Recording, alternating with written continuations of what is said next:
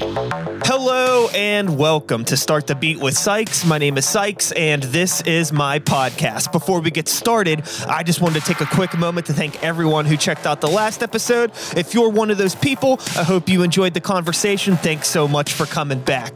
But for everyone else out there, welcome. Feel free to make yourselves at home. And as always, there's beer, soda, water, coffee, tea, kombucha, juice in the fridge, whatever you like. Get yourself something, get comfy. We're here today to have a conversation with somebody that I've never talked to before in my ding dong life, but that's the power of the internet and having a podcast. That's what we do. So I am sitting here today with a a new friend, a patient friend, thankfully.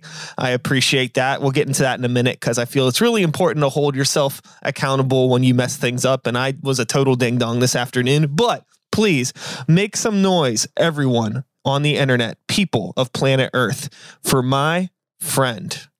Hopefully, we'll see how it goes. Aaron Watson. Thanks for having me. I'm, I'm excited to be uh, better friends after this. Yeah. So, the people of the internet are happy that you're here. I'm happy that you're here. Happy Tuesday. How you living? Life is good, man. Um, I, you know, the the craziness of the last year, if it can't put into perspective how uh, blessed we all are, um, it, a lot of people suffering, a lot of people going through tough times. So, just walking through each day with some gratitude. Absolutely. What a what a what a nice nice nice nice perspective to have it's been pretty you know interesting over the past couple of weeks now that you know uh we're starting to turn some sort of a like a, a curve with you know vaccine distribution and things like that and people are tending to be a little bit more positive when i talk to them and it seems like um all all terror aside i think the past year has done a lot of good for a lot of people that were able to take the time to kind of just be with themselves and focus on what is really important to them. It kind of cut out a lot of the static and the noise, at least for me. I don't know how, how you feel about that. For sure, yeah, and I, I think you know the, the one of the things I think about is my parents who are obviously older than me have, have been vaccinated, which is just you know they, they were the ones who I was primarily concerned for. Um, and, and, I can remember when we were at the beginning of it, I, I, was reading really smart people being like, you know, vaccines take five years to develop. Like, we are not going to be out of the woods anytime soon. And what do you know? It's like a year later, and we've, you know, being, being in America, like we have this distribution, and in certain countries they have this distribution of it. Um, but it's also an opportunity to kind of shake free from the stuff you might have been stuck in in the past, old habits, um, they, they kind of had to die hard when the entire world changed. You know, it, it blows my mind that there are some people that are um, little like they're questioning the idea of like you know how quick a vaccine was made and everything living in the time that we live in like your your cell phone couldn't do what it could do now five years ago. I remember 10 years ago, it would take me two days to download one MP3 off the internet. Like things have evolved and it's a lot easier to do things a lot quicker thanks to these, you know, these things in technology and just advancements. And also when, you know, whenever you're kind of put to it, like you get put in a really tight situation, you can make some really incredible things happen. Well, even further, you know, there's an interview with the the founder of Moderna, and he's talking about how him and his team had the I don't know formula is the right word or, or the specific um, kind of solution for this mRNA vaccine two days after getting it. They received it in um, I don't remember exactly maybe it was February or, or you know March of 2020. They had it sequenced and they had their solution ready to go and then it was the requisite regulatory hurdles to overcome. And I'm not trying to, I don't actually really want to stray into politics too much, but just to even consider that in, in, the interview I was listening to, he plainly says like, yeah, that's how, that's why I got into this technology. It's because we could turn around a solution in such a short period of time, not for full production, but to just develop mm-hmm. something like that. And so, you know, what, what my hope is, is that, you know, I was, I was talking about this with a friend the other day. You know, the, you ever heard the thing like the four minute mile? The first time a, a guy uh, Bannister ran the four minute mile, and then all these other people immediately ran a four minute mile mm. after him because it was proven that it was possible.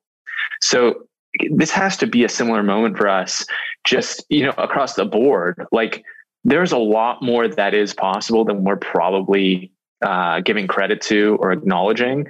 And the I don't know, the bar has to be raised because we're we're we're facing problems. People are facing problems at a personal level, at a community level, at a macro level, and we have to have the the audacity to say this can be wildly better, and we have to go for it. Absolutely, I agree with you. I think that the the human we're capable of so much just by tapping into the human spirit and really like um, taking advantage of our like determination and our focus. And I think that sometimes it's easy to kind of get lost and let that stuff not push you in the way that it can. But whenever you know, for lack of a better term, when shit gets real, you tend to see things uh, really happen a lot quicker. And I think that that's what we're in right now. So it's super cool to see. Um, it's a bit scary, you know. There's always people that are going to be naysayers of things, but uh, eh, I guess that's gonna. What are you gonna do? What are you gonna do? Uh, it's it's that's hard life. to it's hard to uh, convince other adults about things that they're passionate about, regardless of you know whether they're right or wrong or whatever. I don't know. They're adults and they have opinions. So what can you really do about it? Facts. So, Aaron, who are you? What do you do? Let's get into that for anybody that's just like, you know, who who who's this guy that Brian's talking to today and why he seems like he has a good head on his shoulders. Who is he? I hope so. So uh, I am uh, born and raised Pittsburgher. I am the CEO and co-founder of a digital media company called Piper Creative. Uh, what Piper Creative does is works with other brands, predominantly uh, SMBs and medium sized businesses with their digital media. So we get hired to help a company look great on LinkedIn. We get hired to help a company look great on YouTube. We look uh, get hired to you know be uh, a kind of marketing uh, concierge. Sometimes people use a term called a fractional CMO, um, where someone you know you think about a lot of SMBs, uh, you know, they, have limited marketing budgets, and maybe they have someone on their team with all the the spunk and energy, and they don't necessarily have that kind of larger strategic view. We help them just make better decisions. What I saw when I uh, co-founded the company a little over three years ago with my co-founder Hannah is there was a lot of companies, particularly here in Pittsburgh, although we serve clients elsewhere too, that were just making some really weird choices. They were making weird choices in terms of what to invest in, where to invest in, where their perception of a well spent marketing budget was versus what was actually effective. And, you know, some of the quintessential examples of that were I was, you know, seeing my own consumption of media outside of live sports um, you know completely gone. And and obviously now with the pandemic and streaming it's it's just at a completely different level but wasn't consuming linear tv if i was watching live sports i was headed over to twitter or group message or somewhere else storing the commercials. And yet there were no major pittsburgh brands focusing on a youtube presence focusing on um, really having proficiency there. And part of the reason was if you evaluate the agencies uh, in town, there's some good ones, but you know, I, I say this. I'll, I'll, give talks at, at different universities around Pittsburgh, and the the kids' eyebrows will just you know blow out of their forehead. And I'm sure you fall in the same category here. There are 25 year old marketing agencies who don't have 25 subscribers on YouTube. These are companies with millions of dollars in their annual budget, and obviously a majority of that is being designated towards the efforts for which they are hired by their clients. But every marketing agency, I would guess, has at least tangentially started to take Google search seriously and the SEO or search engine optimization of their website seriously. And yet, YouTube, being the world's second largest search engine, owned by the same company, uh, is just wildly underappreciated. And so you have these other characters out there that are you know doing something similar to what I described with Piper. We're selling ourselves in some instances as that consigliere consultant advisor on where marketing dollars should be spent and you've got someone like why if they can't even take uh, that type of common sense approach for themselves how are they possibly going to give good advice for their clients and so um, that's what we do it, it's it's working um, you know for, for being three years old for being completely bootstrapped meaning no outside investors um, neither i nor hannah have some crazy wealthy uncle or aunt or parent who's you know funding the, the whole thing and like a pretend mm-hmm. you know mm-hmm. whale of a client mm-hmm. um, it, it, it's a real business with you know a lot of uh, sweat equity poured into it uh, but you know it's working because we were right in that there was a need and we've been humble and diligent enough to put in the work ourselves as practitioners to be able to drive real insights and um, results for our clients. I think that what happens so much with people that own businesses or maybe somebody like me that's in a band or you have a podcast whatever it is you have some sort of a, a business. Um, i think it's just like having that focus on thinking about marketing and that perspective of putting yourself outside of your business like just putting yourself into the shoes of a customer or a potential set of eyeballs that's going to come across your product, I think it's so easy for people to ignore it in a way or like be very objective in terms of like, you know, how what am I trying to sell?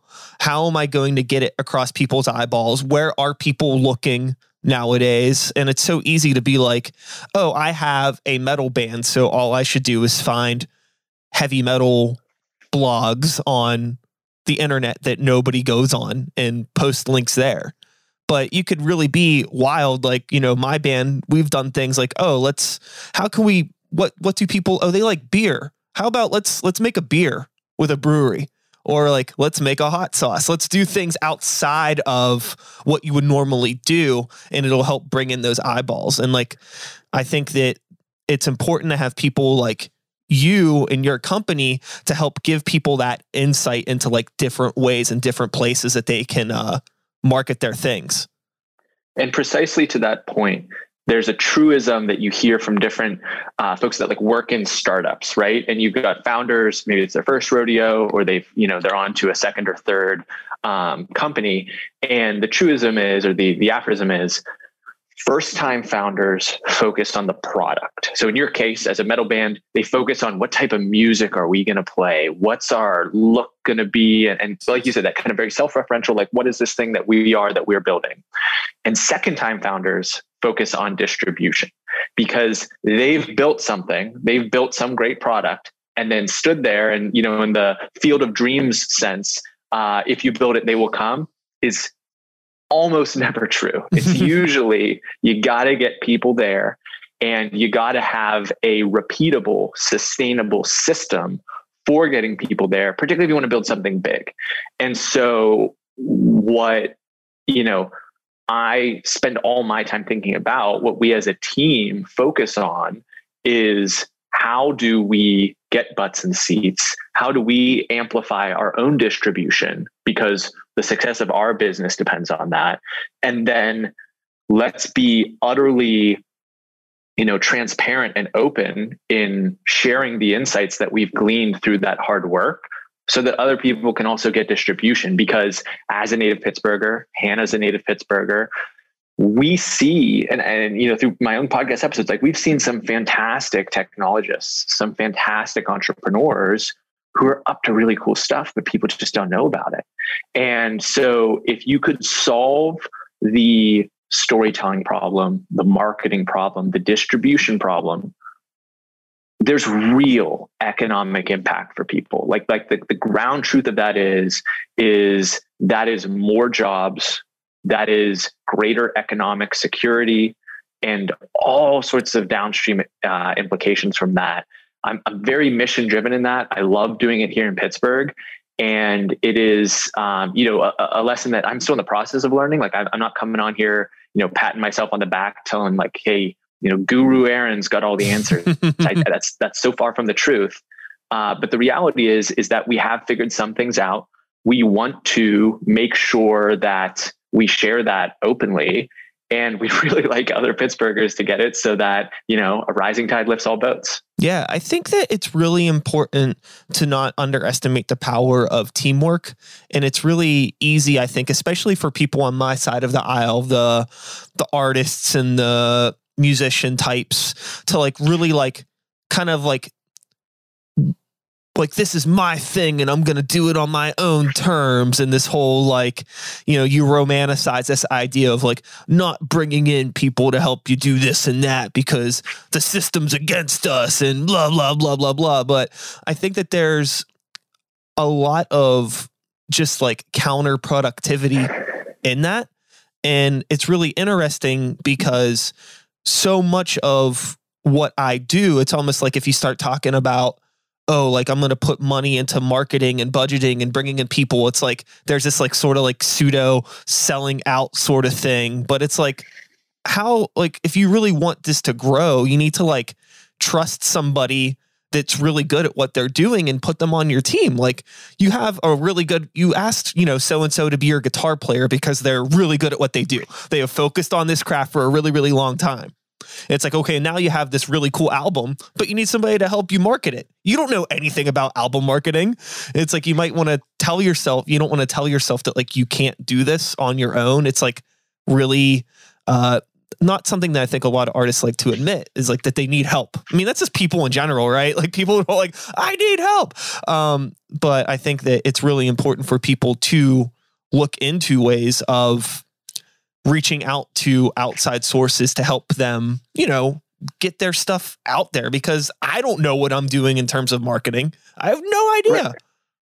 Right. And and you know, you you can probably correct me or advise me if this is an, an off-base metaphor, but like Alice Cooper had Shep Gordon. And I watched the Supermensch, you know, documentary, and it was Shep Gordon coming up with these different, you know, PR and marketing stunts you know, in conjunction with Alice, it wasn't it wasn't that he was just out there, you know, solely representing the band and you know taking them in creative directions that they didn't want to. But you know, I've, I've used the term consigliere here. Like, like it, it is a it is a pattern that is replicable across different endeavors, and whether it be you know a nonprofit trying to change the world, you know, there's a lo- once again a local Pittsburgh uh, nonprofit, 412 Food Rescue, is putting food in people's stomachs who are food insecure. Leah Lizarondo is a fantastic marketer. She is she's one of the better marketers in the city of Pittsburgh.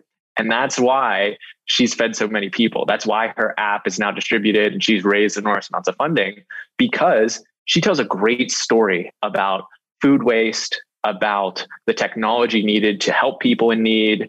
And, you know, it, it, it's a replicable skill set and a replicable kind of playbook to grow whatever it is that you want to grow. And really then comes down to what's your mission. So if it, so if it is your case that there is a mission behind the music that we have we have a certain message, we have a certain viewpoint, we have a certain you know thing that we want to bring to the world through our art.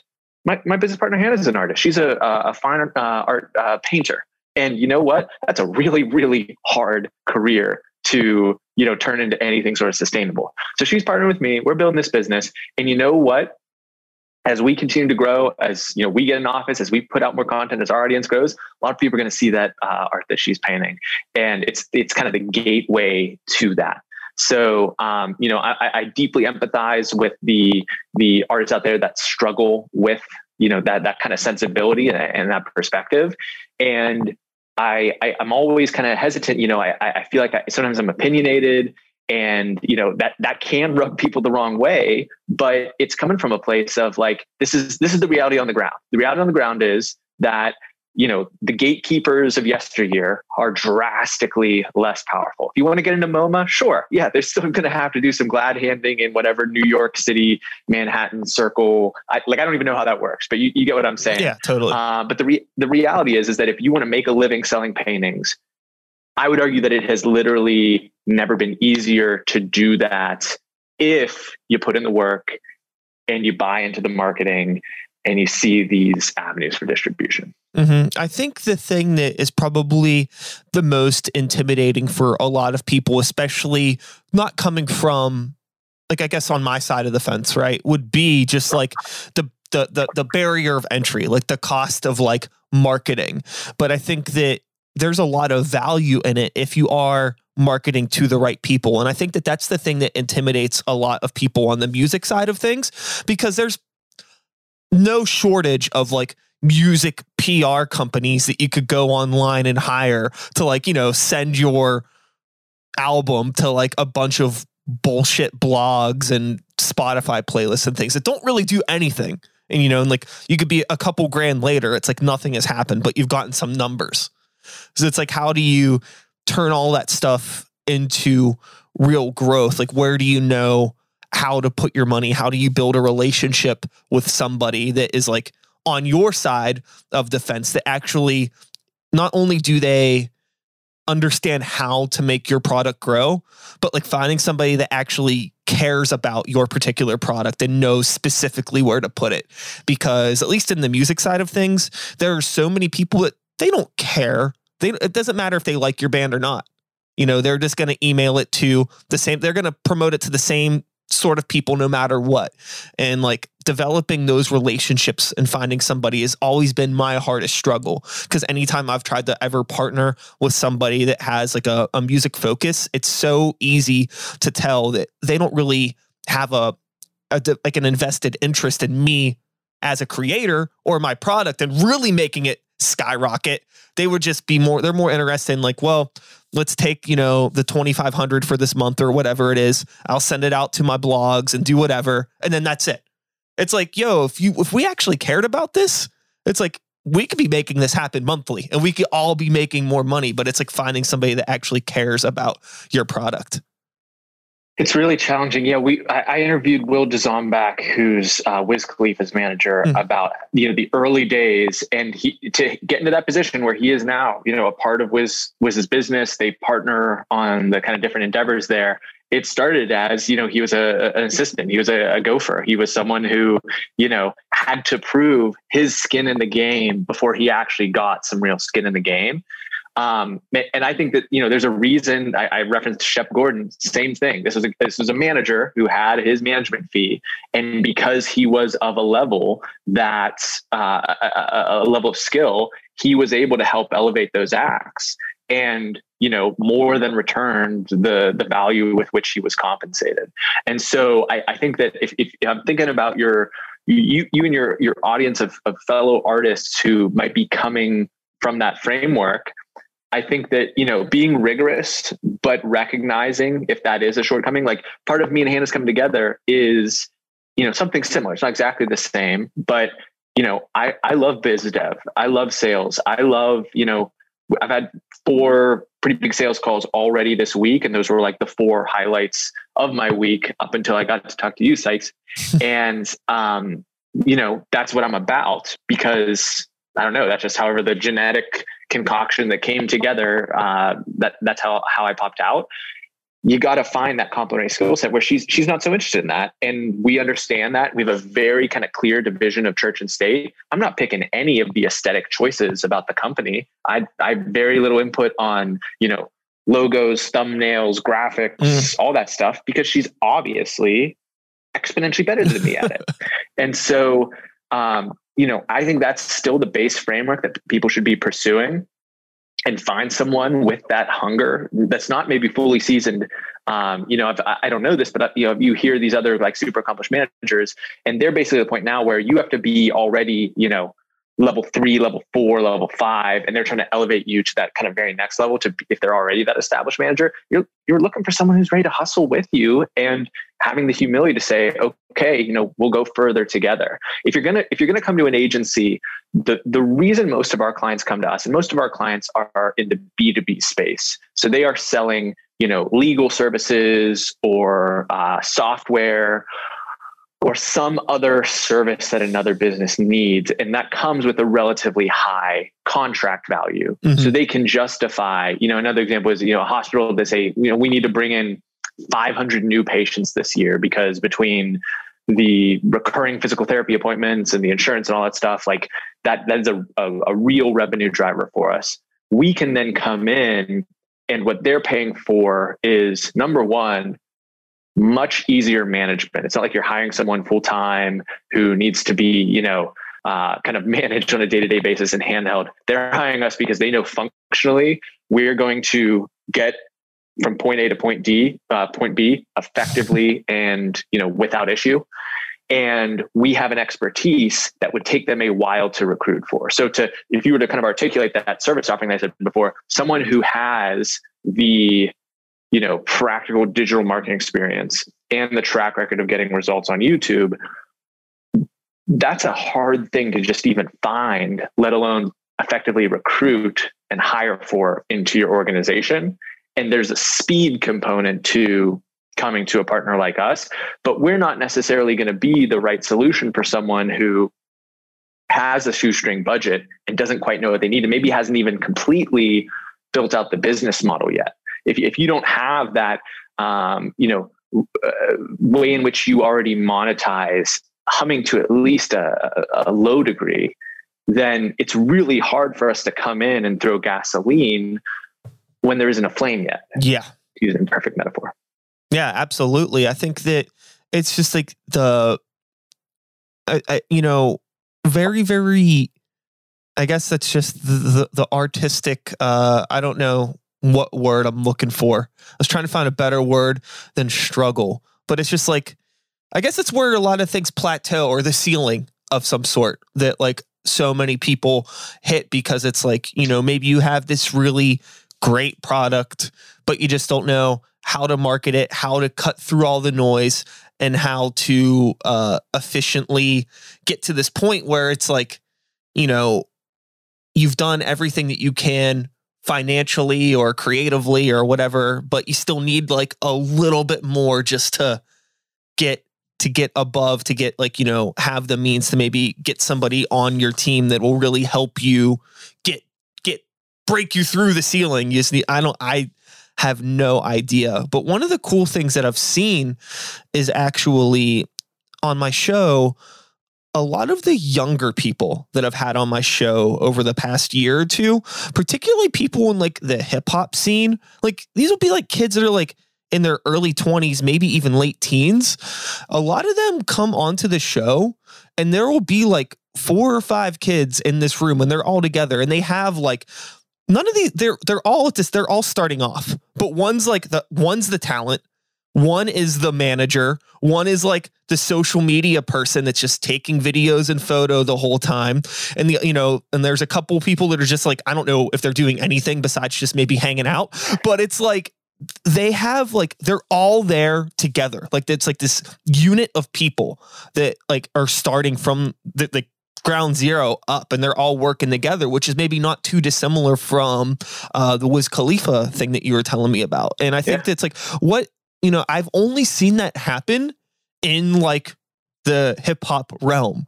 There's no like rock band that I've ever met that has like just a social media guy and a manager following them around. And it's like, maybe that's something that, you know, we could look into like people that are in my side of things. But then it's like, well, okay, I'm also in my mid 30s. It's like, how many mid 30 somethings do I know that want to go on this journey with me or well, how many you, have hit the nail on the yeah. head you've hit the nail on the head there that the reason those kids are able to do that is because when you're at the beginning and you're just hungry and you have nothing. And yeah. when i say nothing you don't even maybe you have belief but you don't really have that ego that builds up over years of i'm important. I've put in my time. I've done the work. I've mm-hmm. done this that.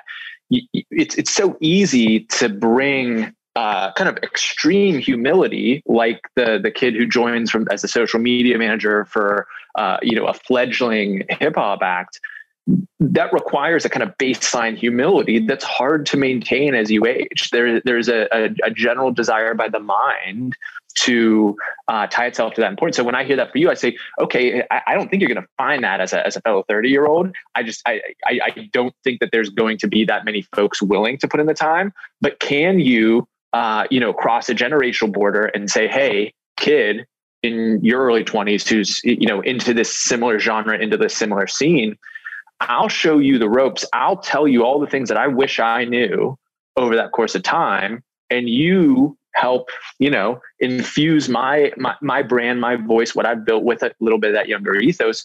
There, there's a degree to that. That's once again, come back to me and Hannah. Like Hannah's started the company when she was 21.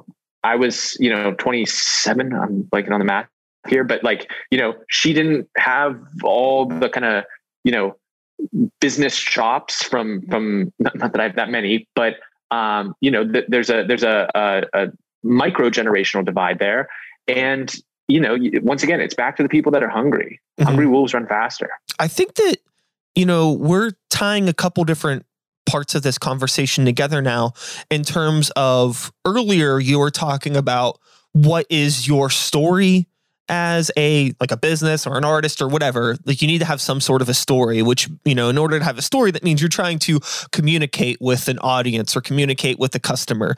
And uh, so much especially online is like you know it's kind of like a youth driven culture. Youth always drives the culture. So if you're you know, I think it's smart to have people on the team that are maybe in, you know, that 20 something range where it's like the majority of people that are really looking for like what is the new cool thing online?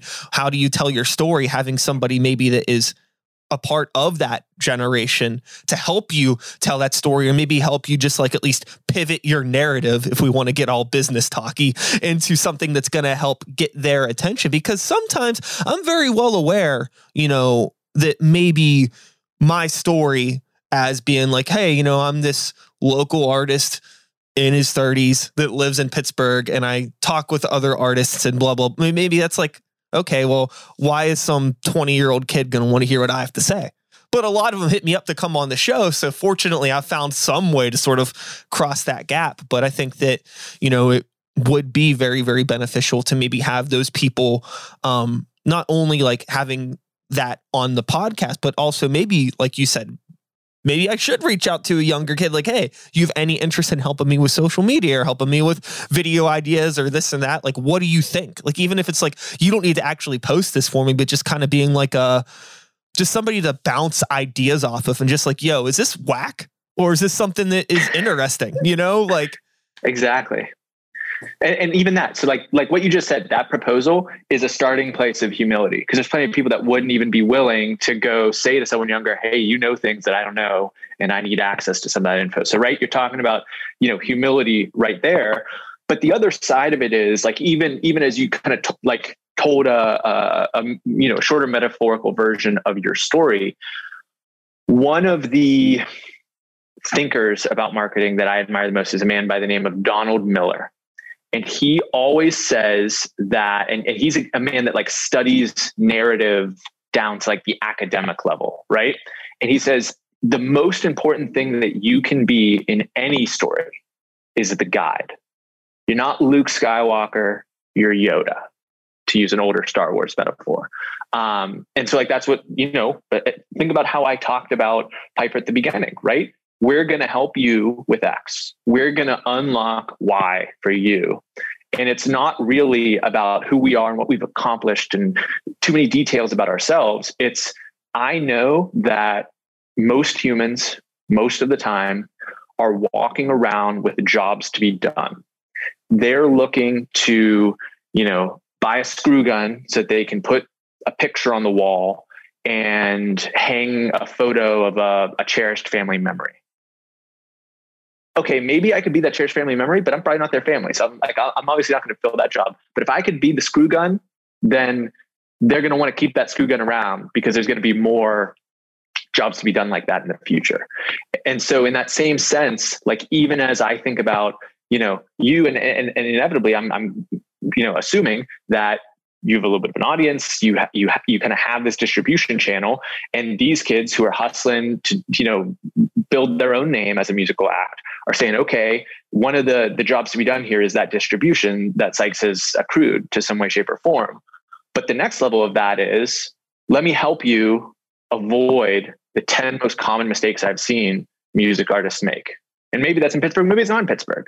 But here's here's another solution that I'm bringing to you at the guide level. The guides are always okay. And you can go all the way like mega, mega, you know, macro metaphorical to like, you know, evolution, right? The, the, the person that is continually unlocking doors for others, the person that is continually enabling others, nature has a way of keeping those characters around because that's what makes nature work, right? But all the way down to the micro level, you know, very selfishly, everyone is walking through the world with blinders. They're walking through, listening to their story, living their story. And so your capacity to make it very plain, very simple, very legible. Here's the role I can play in your story and make that super clear. That's when things that's when things get crazy because it's, you know, we put out so so much content over the last three years. And like so much of it falls on deaf ears or is missed or is not even retained by the people viewing it let alone the people that it's not even distributed to. We talked about distrib- distribution at the beginning. Then there's the people that actually it's distributed and it's not even retained. But what's retained is man you really helped me think about something differently. Man you really opened my eyes to x when i was otherwise not aware of it. And that's how you're that's the legacy you're ever going to leave with someone. I'm sure your your favorite acts the legacy that they'll leave within your mind is they made me feel something. They elevated my understanding of what a live show could be what a what a great record could be. And you know that's that's what you're trying to deliver in in whatever form whatever type of media you choose that's what you're trying to do. Yeah i think that it's so easy. I mean, it took me a long time just as a creator, you know, to understand like what to understand like how music is a, a conversation between yourself and the audience and to stop creating art from such a selfish perspective and like creating art that has a purpose for other people. I mean, there are some people that do enjoy just selfish art. You know, I think a lot of modern art to bring up MoMA again, a lot of that stuff is like unapologetically selfish, and there's definitely a market for it. But um, I think you know I'm more of a, a music guy, so I, I find that you know having a conversation with somebody through a story that you're telling in a song format is the best way to resonate with somebody else.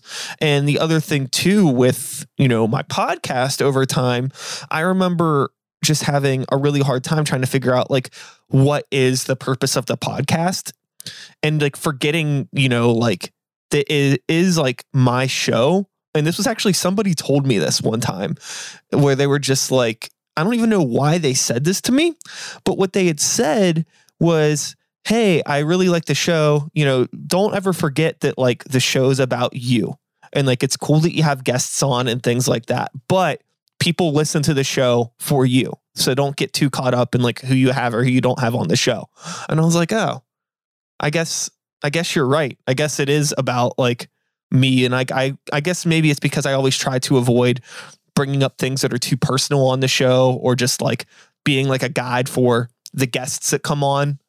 But uh, also, it's like, well, why are people going to come by every week if it's just like me and then a random person? If I if there isn't like some sort of a a defined steady sort of thing that's a constant throughout every episode. And I guess that needs to be me and my ding dong personality. It's just really easy sometimes. I don't want to like step on people's toes or like a guest or interrupt people and, you know, make it all about me. I already feel like I have too much going on. I have a podcast and these bands and I'm doing all this stuff. It's just like, ah, I don't want this to be about me. Everything else that I do is about me. But then my then I don't have a story. Then I'm not telling a story. Yeah, but there's there's different definitions of it being about you. You, you know, like the, some of the best interviews that I've ever listened to, which were just masterful works, whether it was you know by Oprah or uh, there's actually some people that I guess don't necessarily need to be mentioned, but like they they recede into the background and what they did so well was create the space yeah like like it, it, it, it's sometimes like man they just created the space for that moment to happen and I don't know if most other people would, I, whether that's instinct, whether that's empathy, whether that's their ear.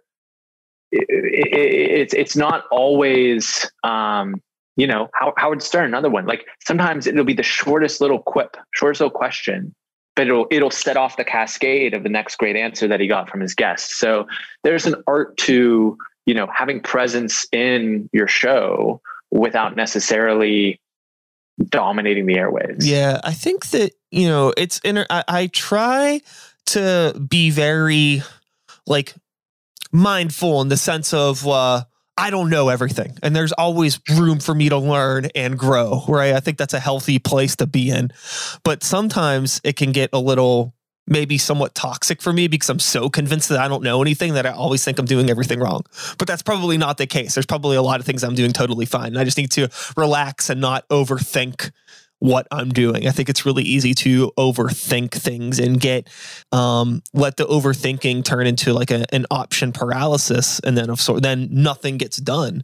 Especially for me in terms of like marketing, you know, just like pivot back to that. You know, I'm the type of person. It's like I've spent my whole life just like getting decent at making songs and putting them out and doing art you know what i mean like that's that's what i do um but in terms of marketing, like I didn't spend a whole lot of time with that at all. And then one day I realized I was like, oh crap, like if I'm going to be like I need to have somebody to share my art with, right? Like how do I tell people about it? And I don't know. Uh, where did you like what was your sort of epiphany if there was one about like understanding digital marketing or marketing in general and deciding that like this was something that you wanted to dedicate you know a, a, huge chunk of your life and career to like what made the light bulb click where you were like oh this is something that i'm good at because i've never once had that thought in my life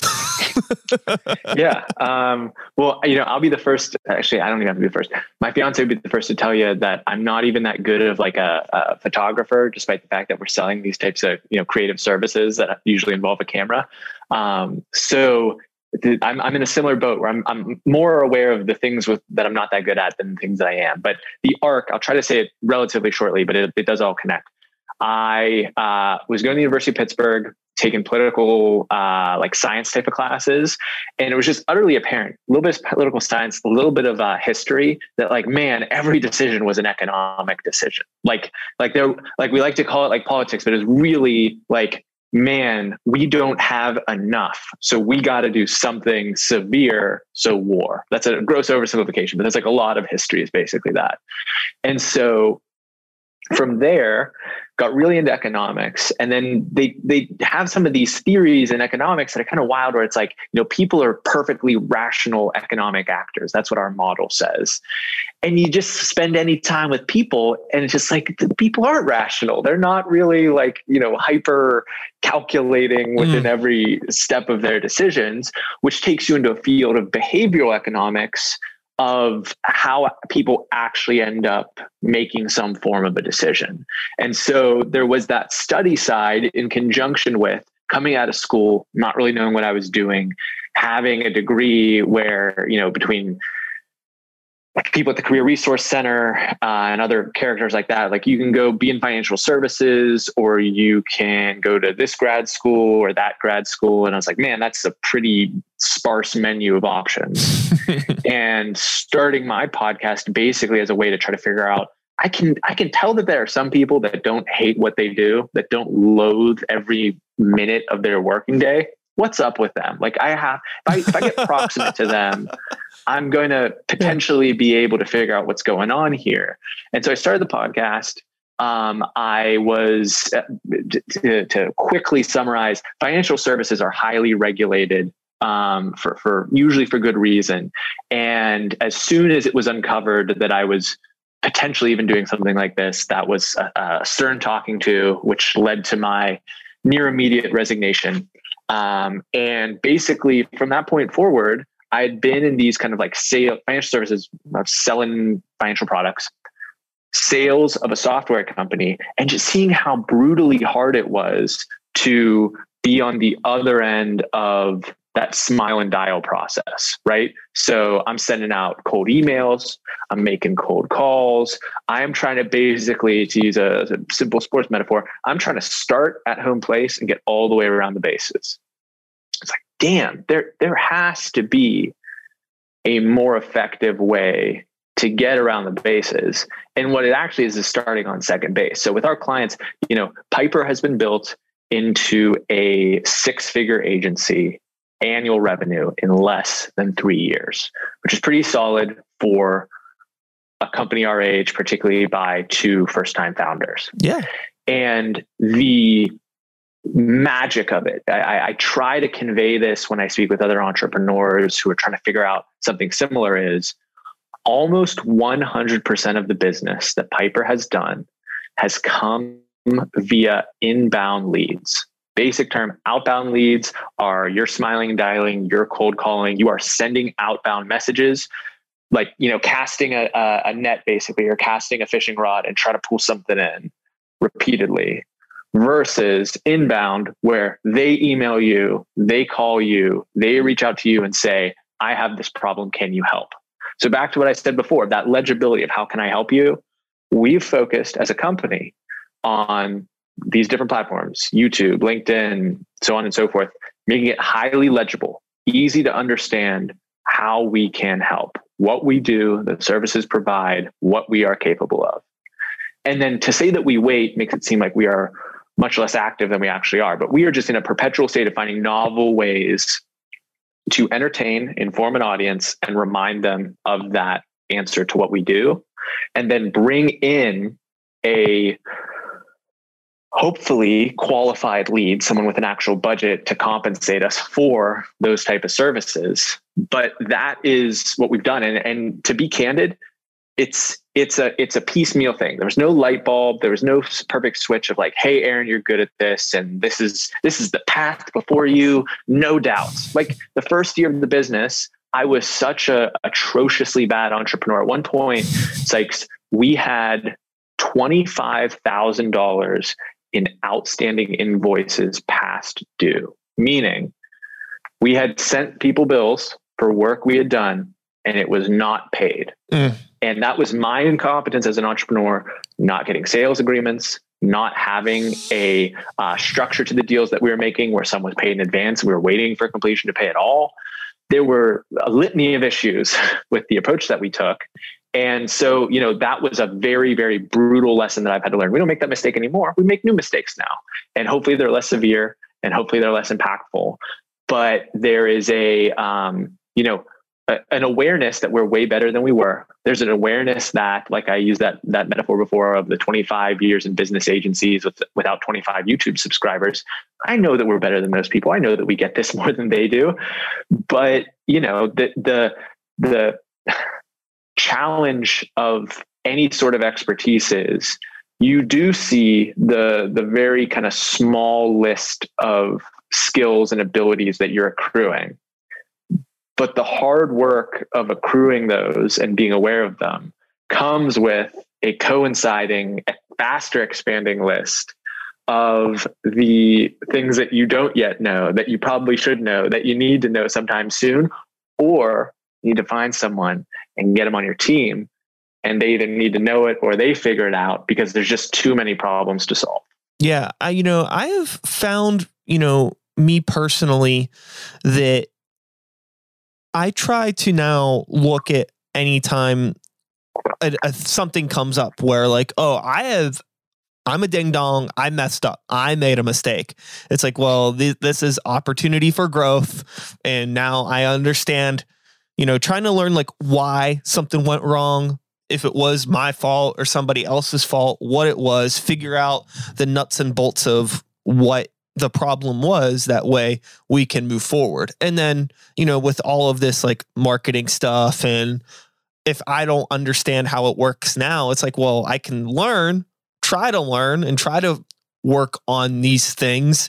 And i think that it's just having a actual desire to want to do something and want to learn, I think will get you really, really far. I think there's a lot of people that just kind of, I think that no matter what, I think no matter how much money you have, I don't think you can throw. There's been plenty of times where people have thrown countless amounts of dollars at something and it hasn't done anything because there's still no story. There's no simple narrative that you kind of keep talking about, which I think is probably the most crucial thing that anybody can hear. It's just like, well, what are you really offering other people? Like what what is it at the end of the day? Like does any does the world need another heavy metal band? No. But the world's always looking for a new heavy metal band at the same time. It's just like what how do you connect those dots? Like the world doesn't need you, but if you have the right thing, the world will love you. And I think that could be said about anything. Any the world doesn't need another pizza shop. The world doesn't need another YouTube channel. The world doesn't need another uh, automobile manufacturer. But these are all things that if you do a really good job, like people will love it and they will gravitate to it. Well, I think I think what you're saying is a really good uh, totem to remind people about humility because there are all, all the things that you're listing are the things where there's plenty of competition. There's a lot of people trying to get on that stage. There's a lot of pizza joints opening. There's a lot of people that have been told that they're the prettiest, and so they're going to go move to LA and become a big star, whatever. Like there's these these highly competitive fields, and then there's the people that you know clean porta johns, and you don't got to be that good at cleaning porta johns to to make some money because there's just not the same type of competition to be there. So so really, these these marketing challenges are more severe when you're in these fields with more competition and a higher degree of replaceability for your skill set. Your band can't do it. Okay, we're going to go find the next band. So, in those scenarios, another part of the framework is this is from Seth Godin is people like us do things like this. So, I grew up in the North Hills. People in North Hills eat pizza from Monte Cello's. You'll be hard pressed to find someone in Ross Township that has you know, a negative opinion of Monte Cello's because that's the local pizza joint. I know they have other locations, but that which script so close that that's that's what people did, right? Um, that's a that's a simplistic version, but you know, the the truth is that there just isn't 100% distribution for um, an appetite for a metal band. Even Amazon Prime, which is more popular, more U.S. adults have an Amazon Prime membership than own a gun more P, um, uh, U.S. adults have an Amazon Prime membership than go to church. It is a staggeringly large percentage, and yet it's not 100. It's not. It's never going to be 100. percent That sounds like a totalitarian nightmare uh, that I expect us to avoid. However, they know exactly who they are serving. They position the entire service around that value add, and then continue to bring um, an explosion. I just disappeared here. Is that me? Boom. We're back. Boom. I'm back. um, but you know, it's the same thing of, of people like us do things like this. Entrepreneurs, small businesses, medium-sized businesses that are trying to uh, have a more effective presence on a YouTube, LinkedIn, TikTok, and grow their business, work with Piper.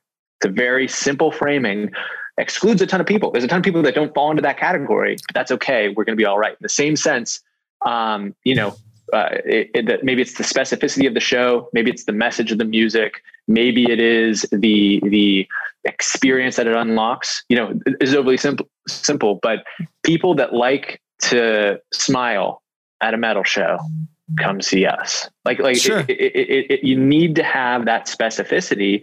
And if you find the right form of specificity, there is going to be a market for it if you've put in the work mm-hmm. to execute. Yeah, I think that that is the, it's simultaneously the simplest and the most complicated thing about being an artist is like really finding your audience and like finding like who are you gonna who are you to market this thing to?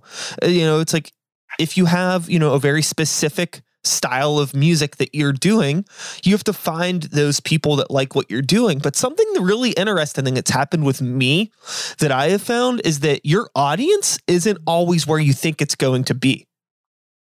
You know, um, like outside of my metal stuff, you know, like I have a background in hip hop and things like that. And I always thought that my hip hop crowd would be one certain demographic of people, like other people that like weirdo, underground, experimental hip hop. I was wrong.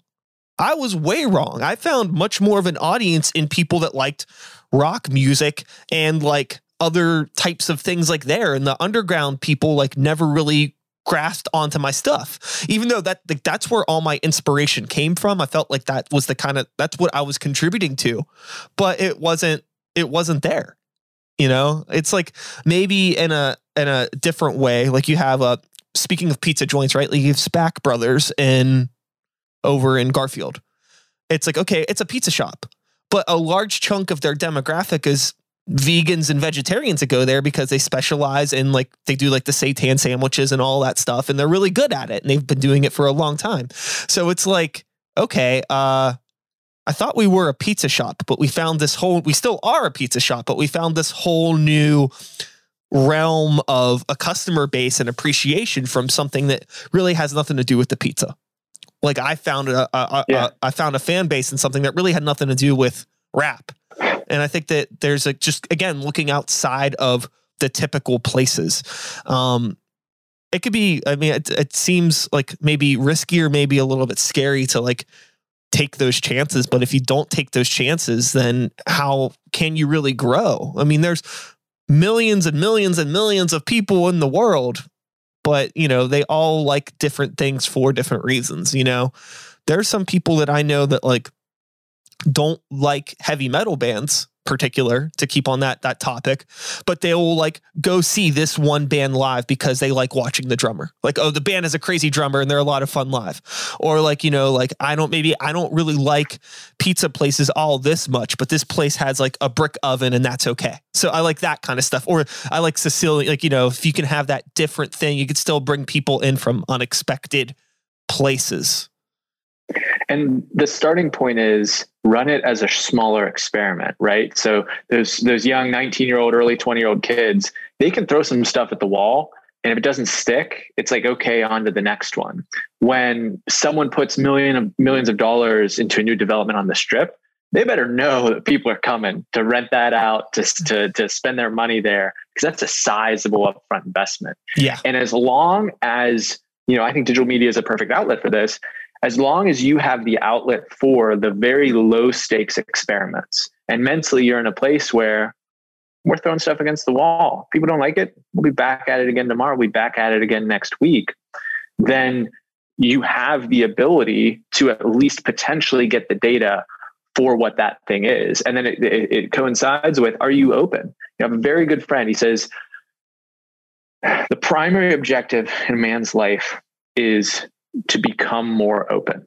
Your ideal state is to live in uh, perpetual, complete openness. And that's very metaphorical. It's hard to kind of grasp onto. I still struggle with exactly what that means. But I dig that idea that, you know, the, the, the folks that kind of see the next wave that they're going to catch, the folks that, you know, can have the confidence to place that really big bet have spent a lot of time being open, taking in and running those experiments so that when it like that's another big moment, right? When are you actually going to go pot committed? When are you actually going to push all the chips in on something and have confidence that it can work? And that's, you know, we'll see if, it, if that plays out accurately for me, but that is uh, definitely the the pattern that I hope um, more folks can take advantage of. Mm-hmm. Now, you know, I I I want to get into this without you know talking for another hour because I'm I'm I'm about to open up a can of worms. But quickly, Okay. quickly, I'm curious because you know what are your personal thoughts um, in terms of the sort of what we'll call DIY marketing that social media platforms have introduced to business owners and creators like like a, like a Facebook business suite or you know boosting posts on Instagram etc what are your thoughts as you know somebody that does this from like a more uh what would that be? Uh you're you're you're you're in a much bigger bigger headspace in terms of how these things work outside of social media platforms. But, you know, for me, it's really easy to be like, oh, my band put out this new song and it's on here. I put the YouTube link on Facebook and they're like, give us 10 bucks and we'll show it to three people. And you're like, okay. You know, like what Yeah. what is this? Is this like totally bullshit or is this more just like you got to understand how it works? You got you have to understand how it works, and I always bring it down. So, so at its core, like the way to understand me, if people haven't, they probably already come to their own conclusions. But the way to understand me is as a business nerd. I just think the way business works is fascinating, and the way in which bad actors can continue until they can't, and the way certain people just continue to ring up success after success after success.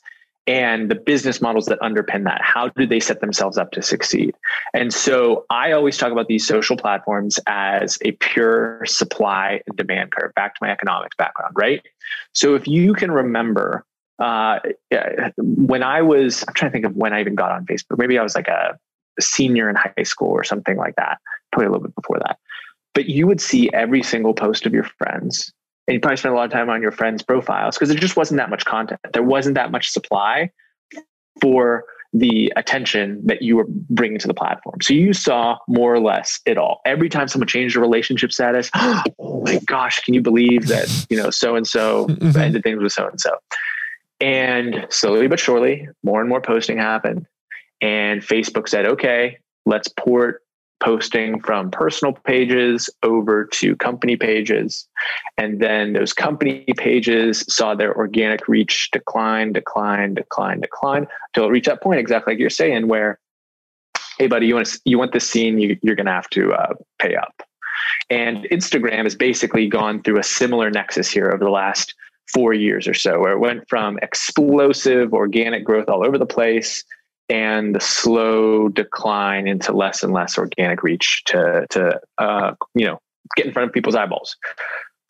As a company, since we founded, Piper has seen enormous growth, a ton of those inbound leads via LinkedIn. Because in 2018, LinkedIn introduced uh, content being uploaded to the feed and the eventual um, ability to put videos and uh, photos and these decks and we got a ton of leads from that because a lot of companies weren't comfortable publishing content there. They didn't take it seriously as a platform, all sorts of reasons. And so we benefited from that. So the the the kind of core answer there to should I be a user generated content producer on one of these platforms, I would say that the ship has sailed for Facebook. There there aren't acts breaking on Facebook anymore. There are highly capitalized startups acquiring customers via Facebook ads, but that is usually after they have proven product market fit. Maybe they've run some experiments there with like a little budget, but that's basically where they started. Conversely, I have another friend who I believe they just raised a Series A. They are a uh, men's cosmetics brand and they have acquired a majority of their business and brand equity through free posting on TikTok, organic posts, not paid for distribution, mm. just the sweat, the hard work, the discipline of posting there consistently and have cultivated an audience of people who are interested in a kind of subtle, refined, thoughtfully designed men cosmetics uh, suite of products. And so it is the, the, the kind of moving target of once again, the supply and demand, there's a ton of demand. There's a ton of eyeballs looking for content on TikTok, opening the app with consistency, spending dozens of minutes on the app. And so there is this demand for content and a supply that is increasing rapidly. And TikTok is increasing their ad load. Uh, even over the last couple of months, they've increased their ad load, which once again is, is kind of a, a proxy for that organic reach tanking but it's still in the early stages. You know, if if you had gotten really freaking serious about Instagram four years ago, you'd be in a you'd be in a better spot now because it, that's you know where things were. I'd say TikTok is somewhere in that range. Maybe maybe a little before that, maybe a little after that. It's hard to be sure, but I think that you have to if you don't have any money, if, if, if you are if you're rubbing two nickels together and you're trying to get something started through sweat equity through grit you got to take a platform like that seriously. I think you can be taking LinkedIn seriously. I, I think that just, you know, like six, you do you do a good job with your production. You have good gear, you have that type of stuff. If you were telling me about the business of heavy metal or the business of music with uh, you know, a weekly LinkedIn piece of content, I would consume that. I'd be fascinated by that. And I'm sure I'm not alone. And so you got to play the game from that supply and demand standpoint. Understand that these businesses live on attention. They sell ads against the attention that they accrue. And so they need great content and they will elevate great content. Um, it's an extreme example. And, and I understand why someone call them a sellout, but like, you know, you got these uh, TikTok stars, Charli D'Amelio, Addison Rae, uh, Josh Richards that have literally gone from teenage nobodies to international celebrities and multi-million dollar brands mm-hmm. for free free content free distribution. I'm not saying you need to dress in a tight outfit and dance because that those are just the extreme examples that i think have the highest chance of someone being familiar with. But there are enormous businesses. Peter's pasta here in uh, in pittsburgh. He's left his job as a chef to be a full-time content creator around pasta creation with more than a, I think it's over a million followers on TikTok. There's Cold Cuts, another local kid here who I believe is also a million um, followers on TikTok, doing different kind of pratfall type of stunts and, and physical stunts and dunking the basketball. Yeah. And so, you know, this stuff is is very, very possible for the talented. Like it's it, it's it's not it's not a handout. It's not free, I, but it, it yeah. is. So I think that that is the biggest thing, which also probably loops back to this uh, common thread of humility that we've discussed time and time again over this conversation. I think that you can understand how all of this works, but if you have shitty product, it doesn't matter. So there's like such a, like it's so easy too to get caught up as an artist or as a pizza shop or whatever like and like okay like nobody's paying attention to what I'm doing because my reach sucks that's good. But you need to make sure that you're still focusing on making good content. So, you know, maybe you do knock something out the park. Like you have, you know, the right the right image that catches enough people's attention with the right like hashtags or the, at the right time, the right person sees it, share, you know, whatever. But if it's like crap, it's not gonna have that uh like the retention or like a repeat customer that you had also mentioned before. So it's like you can maybe find a way to break the cycle now and then. Cause it'll happen with me where, like, you know, I'll have a post that's like, oh, this didn't get too many likes. This one didn't get too many likes. Then I have one that has like 800 to, you know, like the 800% more likes than something that would normally, like, out of nowhere. And I'm like, what was it about this post? You know, was it the time that I posted it? There's no nothing that's really unique. Is it the the the the cover image that's on it? Is that what got more people to look at it?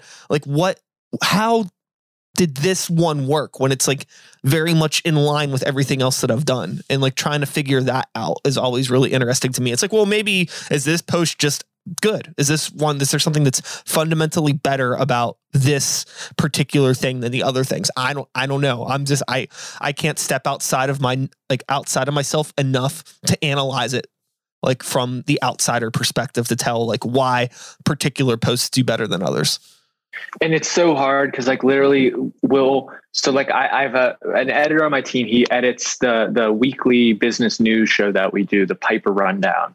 And we were just talking about like the intros because you know youtube for example what the, the there's only two metrics that matter on youtube. If anyone's trying to build on youtube is your click-through rate and your viewer retention. Everything else doesn't matter. Doesn't really matter when you post. Doesn't really matter like if you say the word baloney in the first three sentences or like whatever the thing is. It is those two things right? Yeah. And we were talking about that video retention and how there's these other channels that do better than us that have longer intros to create these open loops to get someone to the fifth, seventh, eighth minute of the video because they've kind of set you up to be expecting what's coming just like you know a, a good movie does foreshadowing right? It, it has that teaser at the beginning. So we had this like very simple epiphany of like let's make this a two sentence intro instead of a one sentence intro. And what do you know? It had a positive impact on our view duration. But it's like oh how are we so dense to not get that for two freaking years of doing this? Mm-hmm. and so the, the core once again is the humility to say like it's not good enough. The, the reason it's not bigger the reason we don't have better view duration is us. It's not the viewers. It's not them they want to find the next great thing. I don't know, like what's what's your favorite TV show you've you've watched recently? Are you asking me? Yeah, A Discovery of Witches. It's on okay. Shudder.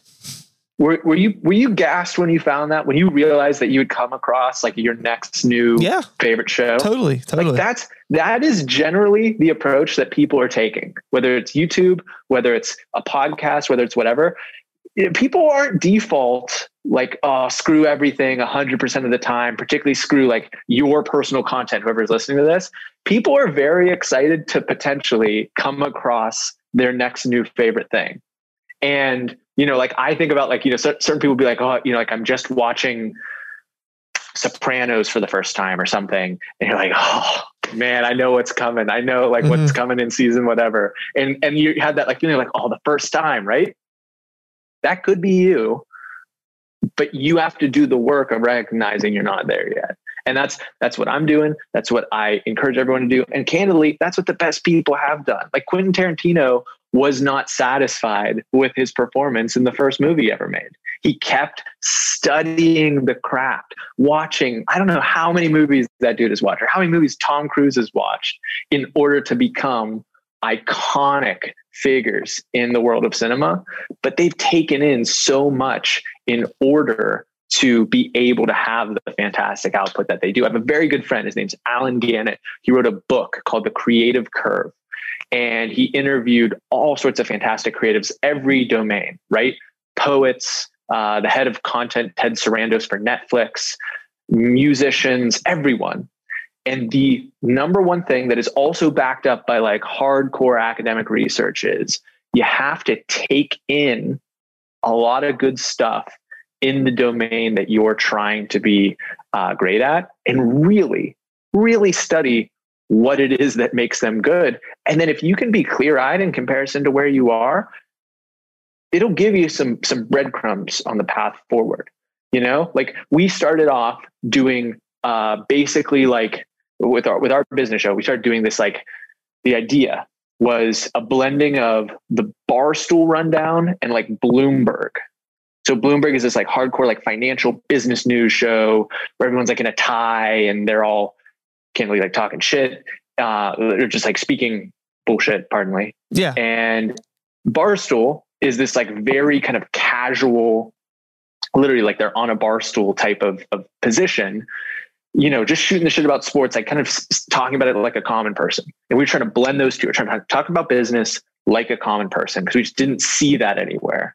And the first episodes sucked, sucked royally in every yeah. single sense. We didn't even have an opening teaser intro. We didn't have really tight explanations of the stories we wanted to cover. The graphics were garbage. Like I can go on and on and on, but it was just a little piecemeal, strip it away, strip it away, strip it away. And what do you know? 200 episodes later, you know, we, we have, you know, comments where people are saying this was the best explanation of the, you know, Greensill Bank uh, fraud story that I've come across. This is the, you know, most valuable um, explanation that I've seen of the forthcoming whoever IPO. And it's it's a lot of hard work. It's it's not sexy and i'm not trying to make myself sound cooler than i am by by going through this but it's just candor about what it takes. Like what i wish i had if, if we can put ourselves in the back in the shoes of that you know 19 20 21 year old uh, aspiring hip hop star that might come through or anyone that's listening to this it's like it's so much more work than you expect it to be. It, it, why it wouldn't be worth it if it wasn't. Yeah yeah yeah. I think that you know it's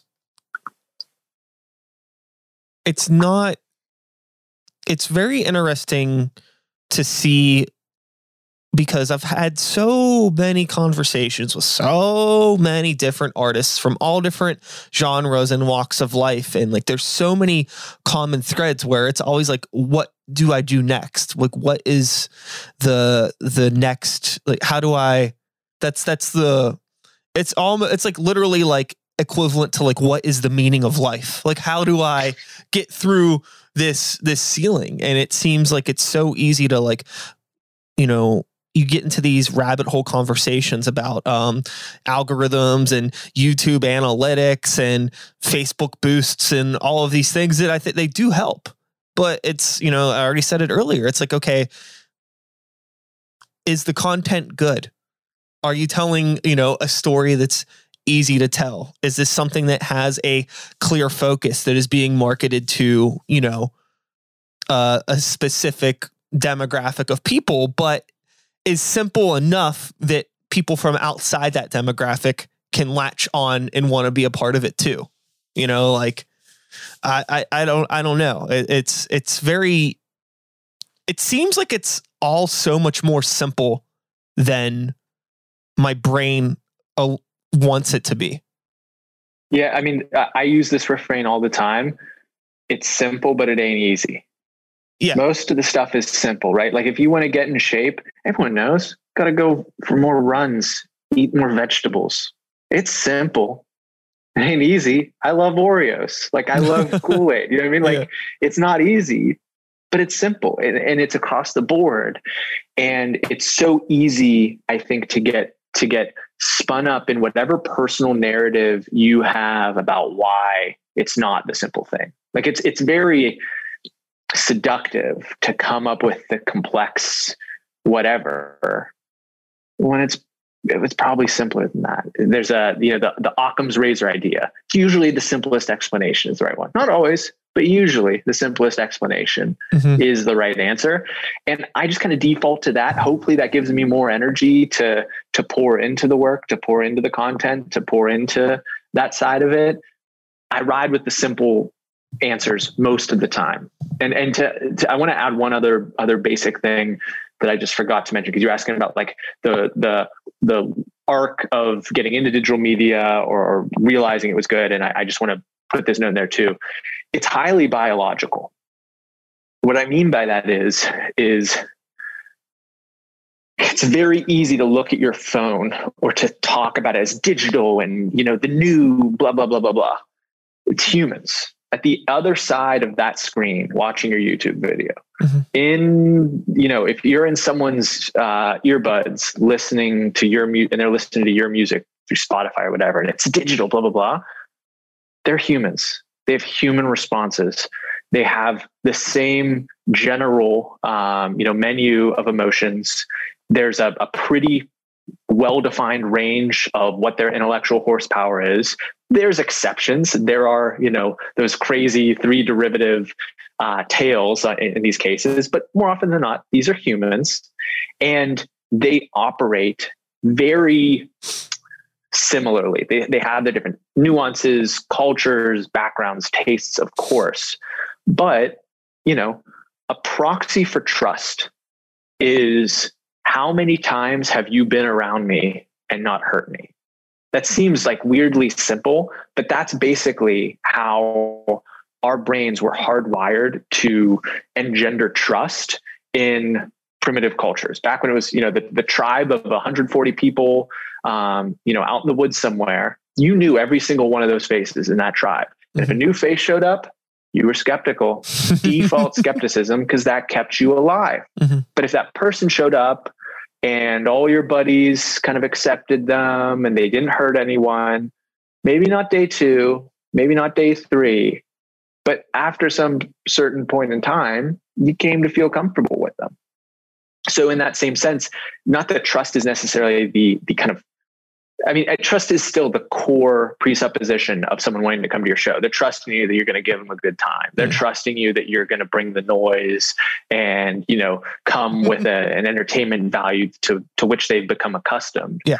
But you know that that's consistency. So so so in the digital marketing sense, I think of it all as that. In, in the same way, like I'll tell our photographer, I'll tell the person editing the video, bring it closer to my face because anyone whose face you've seen this closely you trust a little bit more. Unless I'm like really like shifty with like beady eyes and looking all over the place. If you've looked at my face for an hour, you will trust me more in the future.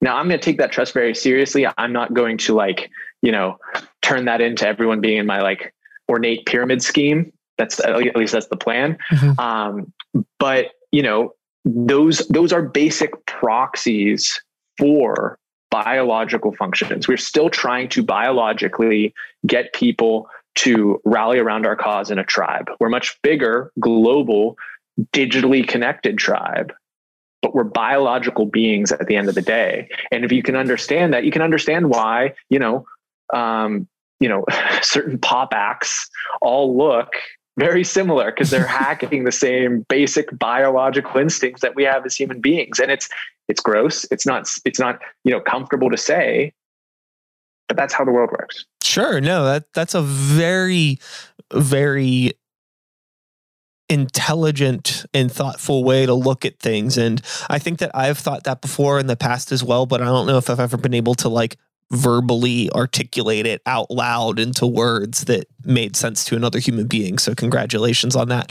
I think that uh you know, yeah, we we are human and it's, you know, I guess it's like that whole dumb conversation where people will have like like oh like why is so and so popular and why is this and this that it's like l- l- look at it i mean you understand like it doesn't take much to understand why like some of like these you know people like on tiktok are getting popular for dancing right it's like well you know it's like what does a lot of culture value like you know youth and beauty and uh, you know dancing around and being all fun charisma charisma will get you a, a, long way too so if you're like young and attractive and mm-hmm. very charismatic and just entertaining to watch no wonder that like people can blow up on TikTok if they if you have all of those things. It's like a cocktail for success, especially when people are going on TikTok most of the time just to kind of like tune out the outside world. They're just looking for like a visual snack. So if you can exactly. be that like visual snack, then it's of course it's going to lead to success. But you know, I talked about Peter's Pastas. This is a Pittsburgh guy, one million followers. He makes pasta on TikTok and and I hope we won't hurt, you know, be hurt by me saying this, but people aren't there because he's just like some Adonis. He's a good looking dude, but that, that's people are there because he can put together novelty, entertainment, and information. Oh yeah, it's it's entertaining to just you know the way he presents it, the way he cuts it, the way he edits those videos together. It's novel in the sense that I didn't really know how pasta was made before he showed me, and he was like you know carving these things off. And then it's also informational. I'm sorry, it's also informational because I'm learning it in something I never otherwise would have. So there's another biological necessity. We have these biological necessities like, I don't have enough info. I don't have enough yet. No one is actually like, I just don't. I don't care about anything whatsoever and never learning again. That's someone who is, you know, yeah. knocking on uh, a real risky door. You, do you remember like those old segments in like the Mr. Rogers episodes where they would show how different shit got made? Yeah. I remember there was one when they showed how cray- how crayons get made. And that was like the shit, dude. It was so cool.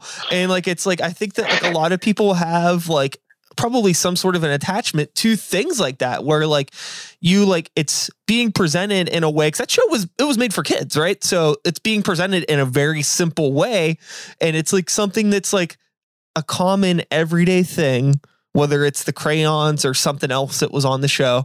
And you're presenting it in a way where people were like, oh, I know what that is. And I think most human beings have like a like a biologically programmed sense of curiosity. So if you can tap it's into survival that, mechanism. Yeah, if you tap into that, you could definitely keep people's attention for at least a minute or so. But then let's like it gets kind of weird too. It gets weird whenever you tap into like, well, what is it you're trying to put out there? And like for me, it's like, you know, my I don't have a TikTok account. I haven't made one. I, I don't really have any plan to. I see the value in it. But for like what I do, it's like it do is my what I actually want to create like artistically, can I actually translate that to TikTok in a way that's appropriate for the platform? Or am I just going to like be creating content that isn't really what people on that platform want to engage with, content that I really don't want to make in the first place. So then it, there's like this whole there's like bad juju around the concept of it for me that I don't think would be very beneficial. I got to be in like a better mindset. Like if I don't want to do something and I do it anyways, I feel like that's going to come out in the end product. I totally agree. And I, I think that, you know, the beauty of being entrepreneurial in any domain is you do ultimately get to choose to do what you want to do. Now, if you're overly self-serving to infinity, then you're not serving anyone else yeah. through that aim. But you know, it, it's it's all it's all the mindset of what you're bringing to the platform. If you're if you're bringing there saying, you know, I'm going to teach you kids a thing or two about heavy metal and I'm going to make you appreciate it because you probably like, you know, I, I use the sports analogy more than music just because that's where I'm more comfortable. But I always say that the folks that don't like a sport usually have not played it or tried to play it. some stuff is so obviously crazy, like you know, luge, where they're just like riding down a hill, and, mm-hmm. and you've kind of done that anyways because you've like gone sledding or something. Yeah. But it, it's so obviously absurd that it's like captivating. But if you've tried to do a sport, it makes your appreciation for the master of that thing greater. And I'd argue in the same sense, um, you know, someone who is a master of something, whether it be history or a musical genre, are so excited about it that they can usually articulate something of what makes it great. So yeah. the flip side would be if you said, I hear a lot of you TikTokers are listening to hip hop, which I like, pop music, which I like, but you're not really into heavy metal. Let me explain why you should be. Sure. What I've just done is create this open loop in the intro of the little clip that would potentially, you know, not 100% of people, but some percent of people like, okay, I'll give this a shot pitch me on you know heavy metal and then however you would go about doing that whatever you think is like the act to consume or the piece of art and, and maybe it's too short i i, I am empathetic to all those arguments but yeah it's it, it's all about the mentality that what am i here to do? People like us do things like what? Are those people here? Am i trying to tell them that we're up to something? So there, there's three things. One is you know i think the sports analogy is can relate to music because I think there's a thing where it's like, you know, say I don't understand how like the nuance of football or hockey and like watching hockey and what the plays are and what makes something a good or a bad decision. I don't understand. But I can watch maybe like like skiing or like snow like some extreme sports. It's like something simple. And I think the equivalent is like watching somebody play guitar versus watching somebody play drums. I feel like if you have no understanding of how the drums are played, you see somebody playing and you see the instant reaction to them. And like you could probably easily watch a drum playthrough. So you're like, oh, I see what's happening. But you watch somebody playing guitar and you see it, but you don't understand the nuance of what each of the chords and the notes are, right? right. So uh, there's that. Uh, two, you know, I think that something that I'm very aware of and paranoid about is being like these old 25 year old marketing companies that you mentioned of that have like this shit presence on YouTube because they've ignored all of these things that are obvious that are right there because they just have a very dumb understanding of what it is. Like I just like me automatically assuming that TikTok isn't for me is probably me being that 25 year old company. Like maybe I should just shut up and try it out and see what happens. Because what's the worst case scenario? What am I going to do? Either not have a TikTok account and create content on there, or am I just going to keep posting stuff on Facebook? Like, okay, like what's more of a waste of my time right now? I feel like I yeah. can, if I ask 20 people, like, hey, should I be posting on Facebook or TikTok? Most of them are probably going to be like TikTok. So why am I still and, posting on Facebook?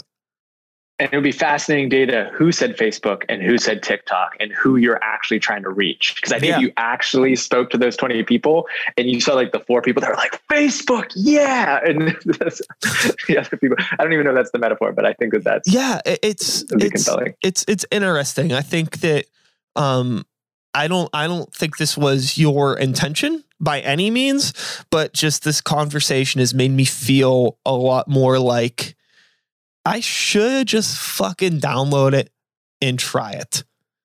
Why not? Why not?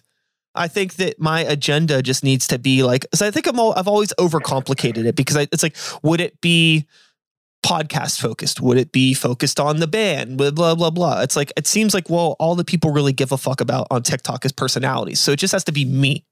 And I need to find a way to just be myself and like, oh, yeah, okay, maybe my song is in the background, or maybe this has something to do, it's tied into a podcast, but it just needs to be like me and not promoting anything, but in a way, creating brand awareness through just me being me. Seems simple. Yeah. It seems simple. But it, it, uh, it is it's simple. scary and, too. Well, I, I mean, I think I think part one of your one of your advantages that you would have is you're funny. Like like you have some some personality in conjunction with the expertise. And if you think about like a standard joke, there's a build up, a punchline. It's it's it's this you know accelerating tension and release of tension, right? Mm-hmm. And if your TikTok's constrained to a minute, I don't know if you consumed a lot of Vine back in the day, but like it's very much about these condensed narratives, these condensed jokes, these very simple ideas. And that's hard to do for people. It's hard to convey a lot in a short period of time. And you've had the reps do all this other content that you've done. Like the when we when we started, what I said to our team was, I'm watching kids shooting video on some busted ass old iPhone doing well. We have a camera. We have a real mic. We have we're purportedly decent storytellers. Mm-hmm. If you guys can't figure this out, we aren't as good as we think we are. Yeah. And so to me that's that that's the starting point there and like i don't have the answer you're not going to have the answer you're not going to have the answer after doing your first two posts on tiktok as to whether it's podcast or mute, like whatever the, the thing will be. But you know, uh, uh maybe this will be the, the thing we wrap up on because I do have a, a, call that I have to hop on. Oh yeah, shortly, totally, totally, dude. We have um, a framework called the four C's, and the four C's are consume, comment, curate, and then create. And whenever you know, uh, candidly, I'm usually telling this to older Gen Xers or like boomers trying to get comfortable on LinkedIn, but it's the same framework for any any platform. You start by consuming. You got to spend time there taking stuff in, deciding what you like, what you don't like. Why don't you like it? Why do I like this? Why is this working? Then thoughtfully commenting on the stuff you like to add your two cents because that's like the, the entree into actually creating on a platform like that and curating so if you like something, you know, with TikTok, it's a very easy share feature. But if you, have got a, you know, a partner in your life, a friend, if you're sending them your favorite stuff and they're like, yeah, that was good in some way, shape, or form, now you're getting a better barometer for what quality is. And then you can move on to creation. For someone like you who creates as much as you just like, I, I don't even necessarily know if that's that may be too rudimentary, but for the like average person out there, if they are trying to figure out what the entree is into some form of creative work, to me, that's the playbook. You end up creating once you are already a thoughtful consumer and curator of quality. Yeah. Hell yeah. That makes sense to me. Totally. Totally. And I think that that's probably something that I've already been doing, but I've just never said it out loud again. You're good at putting your words out there, out of out of your mouth hole into the atmosphere. I'm not I'm not so good at that. It's everything just kind of gets static up here and then it just comes out like the Yeah, that's it's my only job. It's it's Hannah's job to to make me look good and hopefully I can make it sound good. well, shit, dude. Uh Aaron, thank you so much for taking the time to chat today. Uh, I just I looked I just looked over at the time and I was like, wow, we went for quite quite a hoot and while. But this is stuff that I'm genuinely interested in. I very rarely get to have conversations like this, so I appreciate you taking the time, man. Yeah, I'm happy to uh, hopefully have the even more conversation again in the future. And if anyone has watched all the way to the end and has more thoughts, questions, anything, happy to uh, you know start a conversation. I'm on all the platforms, relatively easy to find, and uh, happy to continue the conversation in any way, shape, or form. Awesome, man. Well, thank you so much. I'm going to do my outro and I'm going to let you get going on with the rest of your your busy professional day. All, all right. right. Uh, it, was it was a pleasure. Thank you. Cool, man. And that is all, folks. Thanks so much for being here. One more time. Aaron Watson. Yeah. I'll be back again next week with another episode. Same time, same place, same channel. You know the drill. My name is Sykes. Start the beat 2021. Woo, woo. Thanks for listening. And we are done, my friend. That is a podcast. Just going to fade this out. And uh, that's it. We did it. Thank you. Good stuff, dude.